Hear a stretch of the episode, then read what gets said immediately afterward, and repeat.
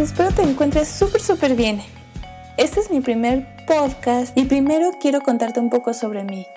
Yo estuve trabajando ya en dos empresas, sin embargo, después de un tiempo, bueno, me quedé sin trabajo por diferentes motivos y estuve enviando currículums a muchos lugares y en ninguno me contrataban. Entonces me desesperé y dije, a ver, ¿qué tengo que hacer? Entonces dije, ¿por qué no? Empiezo a dar clases de regularización, ya que yo estudié una ingeniería. Entonces dije, bueno, voy a aventarme y empecé a diseñar mis tarjetas de presentación con las materias que impartía, los niveles, que también hacía traducción de textos de inglés a español y viceversa, y las empecé a repartir en diferentes lugares, en papelerías, en estéticas, en lugares donde las mamás suelen ir porque son las que generalmente te llaman para las clases. Sí tardó un poco realmente el que me empezaran a llamar, pero bueno, todo lleva su tiempo y esfuerzo. Entonces, el primer trabajo que me llamaron no fue en sí clases, sino fue para resolver una guía de matemáticas de secundaria y así fue como empecé a trabajar de esta manera y vi por dónde me podía mover, qué podía hacer y todo eso. Después de unas semanas me llaman para mí dar clases de regularización a una chica de secundaria, de matemáticas específicamente,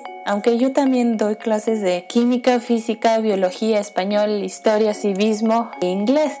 Entonces dije, bueno, está bien, vamos a ver los temas, los que son, vamos a hacerlo poco a poco y todo. Y ahí me di cuenta que realmente me gustaba hacer eso y dije, pues me voy a dedicar a esto, no tiene nada de malo, ya intenté, estuve buscando varios meses enviando currículums a todos lados, a todo tipo de empresas para diferentes trabajos y aún así me dijeron no o no me llamaban. Entonces dije, ¿para qué seguir esperando si puedo poner manos a la obra? Entonces dije, está bien, voy a empezar por mi cuenta, si surge algo, pues ya, todo bien, pero pues como no, aquí sigo. Y bueno, ese es un poco de, de mi historia como para que entres en contexto y que sepas que de lo que voy a hablar tanto de las desventajas como de las ventajas de trabajar por mi cuenta, de ser un freelancer. Primero vamos a tocar las desventajas. Son pocas, son importantes, pero creo que estas desventajas pueden ir siendo cada vez menos conforme vaya pasando el tiempo y vayas creciendo con tu producto, con tu marca o con tu servicio, como es en mi caso. La primera gran desventaja es que no tienes seguro social. Hay muchos lugares en los que puedes trabajar formalmente y también no tener seguro social. Sin embargo, esta sí es una desventaja porque como no tienes un ingreso constante, no sabes si vas a tener clientes o no, pues no puedes, tampoco puedes pagar de manera voluntaria el seguro social que realmente sí te saca de muchos apuros cuando tienes que pagar por especialistas, por exámenes de sangre, radiografías, ultrasonidos, cuando necesitas medicinas muy caras o muy específicas, pues sí, es muy bueno. Pues el gasto realmente lo vale. Otra desventaja es que no tienes vales de despensa que en muchas empresas sí te dan. No tienes vales de despensa, entonces no puedes mantenerte tú solo, no puedes solventar tus gastos. Esto hace que necesites un poco de ayuda de otra persona y todo esto lleva porque pues no tienes un sueldo constante no tienes esa seguridad de que cada 15 días o cada dos semanas vas a recibir la misma cantidad de dinero y tienes que ajustar mucho tus gastos y tu presupuesto a lo que tienes y prever para la siguiente semana, para el siguiente mes. Así no sabes, obviamente, si habrá clientes o no. Todo depende, claro, de uno mismo y esa es otra desventaja y ventaja Depende de uno mismo, depende de la publicidad que tú mismo le des a, tu servicio, a tus productos. Y realmente no es complicado eso, porque lo puedes hacer por redes sociales y está mucho más fácil ahora que hace unos años, porque tú puedes sacarle foto a lo que estás haciendo, poner ese valor agregado, ese valor extra de lo que haces que no pueden encontrar en otros lados. Entonces por eso digo que a veces es una ventaja y desventaja porque todo lo tienes que hacer tú, pero de la misma manera tú le estás dando la importancia que requiera cada aspecto de lo que estás haciendo. Y siento que esas son las desventajas principales. Eh, las ventajas sí pude recabar muchas. No sé si aparte de estas, tú que me estás escuchando crees que hay todavía mucho más importantes.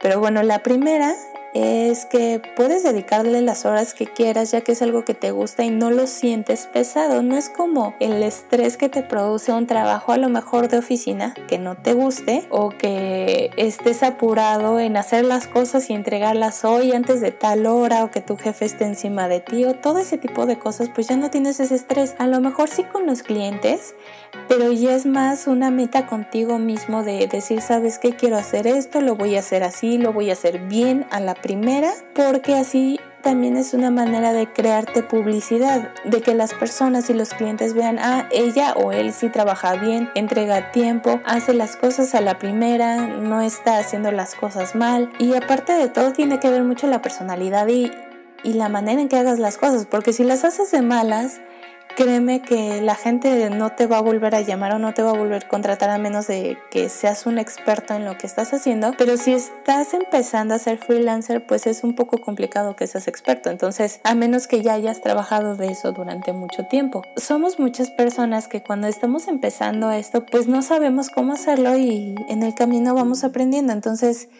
la actitud positiva realmente ayuda muchísimo porque cuando el cliente se siente a gusto contigo de decirte, oye, ¿sabes qué es que quiero esto? O mejor no hagas esto, haz esto. Y de decirle, y de hablarle con la verdad, decirle, ¿sabes qué? Si se puede, no se puede, y estas son las razones. Y vamos a encontrar una media para que podamos hacer tanto como lo que tú quieres en el tiempo disponible y con los recursos disponibles, ¿no? Y esto, bueno, esto está muy padre porque obviamente personalizas todo, personalizas tu horario, tu espacio de trabajo, el producto que entregues y que es muy muy importante que obviamente que lo hagas como si fuera para ti porque si no lo haces con esa dedicación y esfuerzo, no es probable que tu producto o el servicio que estás haciendo florezca. Bueno, y gracias a que tú tienes un trato directo con los clientes, no tienes la presión de un jefe que te esté diciendo ya lo acabaste, ya lo estás haciendo, cuánto te falta, qué tanto llevas de avance. Tú solito te pones tus propias metas y dices, ah, bueno, tengo de tal a tal hora para trabajar, me debo de despertar a tal hora, comer a tal hora y te vuelves más práctico y más organizado. Y esa es una super ventaja porque la organización no solo se debe ver en el trabajo o en las cosas que nos interesan, sino el día a día como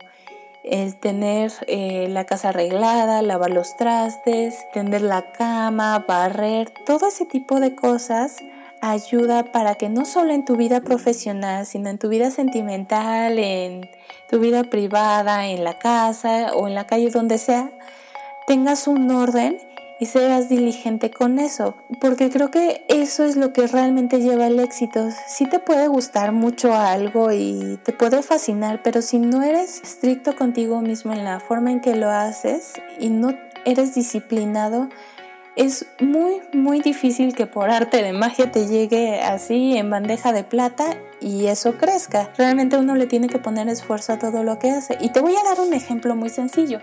Ya te dije que yo estoy dando clases de regularización y la verdad es que me encanta, lo hago personalizado para que mis alumnos les dé gusto estudiar, porque creo que esa es una gran desventaja que tiene nuestro país, que muchas personas en general, porque pueden ser también adultos que estén estudiando la secundaria o la preparatoria, no les gusta estudiar y esto lleva a la apatía, a decir, ay, ya tengo que hacer la tarea. Y creo que con los pequeños detalles podemos mejorar todo eso, que el estudio no se tome como una carga, no se tome como una responsabilidad realmente, sino que sea como algo que te pueda ayudar a florecer, que te sientas orgulloso de hacerlo, porque es cierto que a muchas personas, por ejemplo, les cuestan trabajo las matemáticas o el inglés, tomando como ejemplo general las matemáticas. A mí se me hace más fácil explicar matemáticas que explicar español.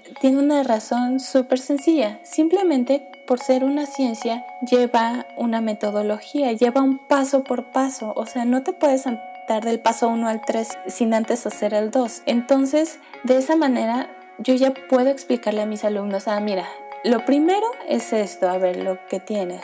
Segundo paso es esto, tercero y así.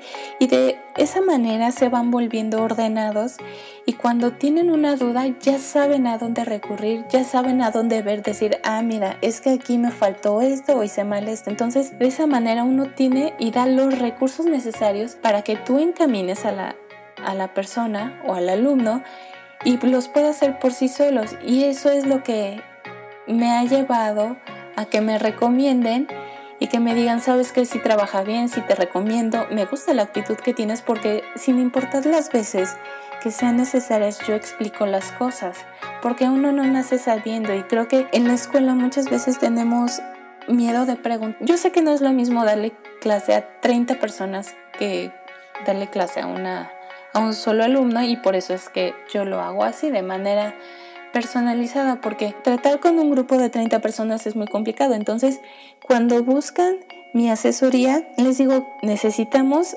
cierto tiempo para que entienda, comprenda, el procedimiento, comprenda lo que estamos haciendo, hacemos ejercicios juntos y una vez que yo vea que ya sabe los pasos, que no necesita estar volteando a ver qué paso va, entonces le dejo hacer ejercicios solos. No me gusta dejar tarea, pero sí es importante que este repase y repase y repase. Esa es mi manera de personalizar las clases, que conforme yo vea al alumno es por donde voy a empezar.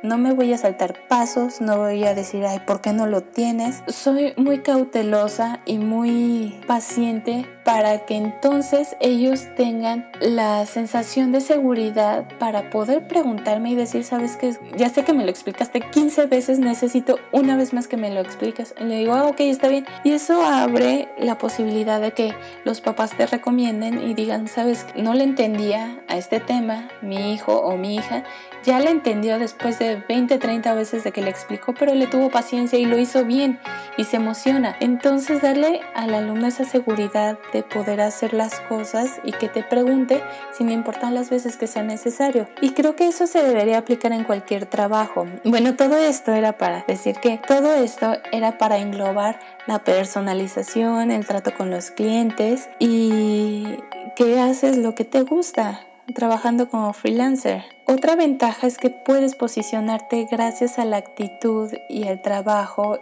y al buen desempeño que tengas.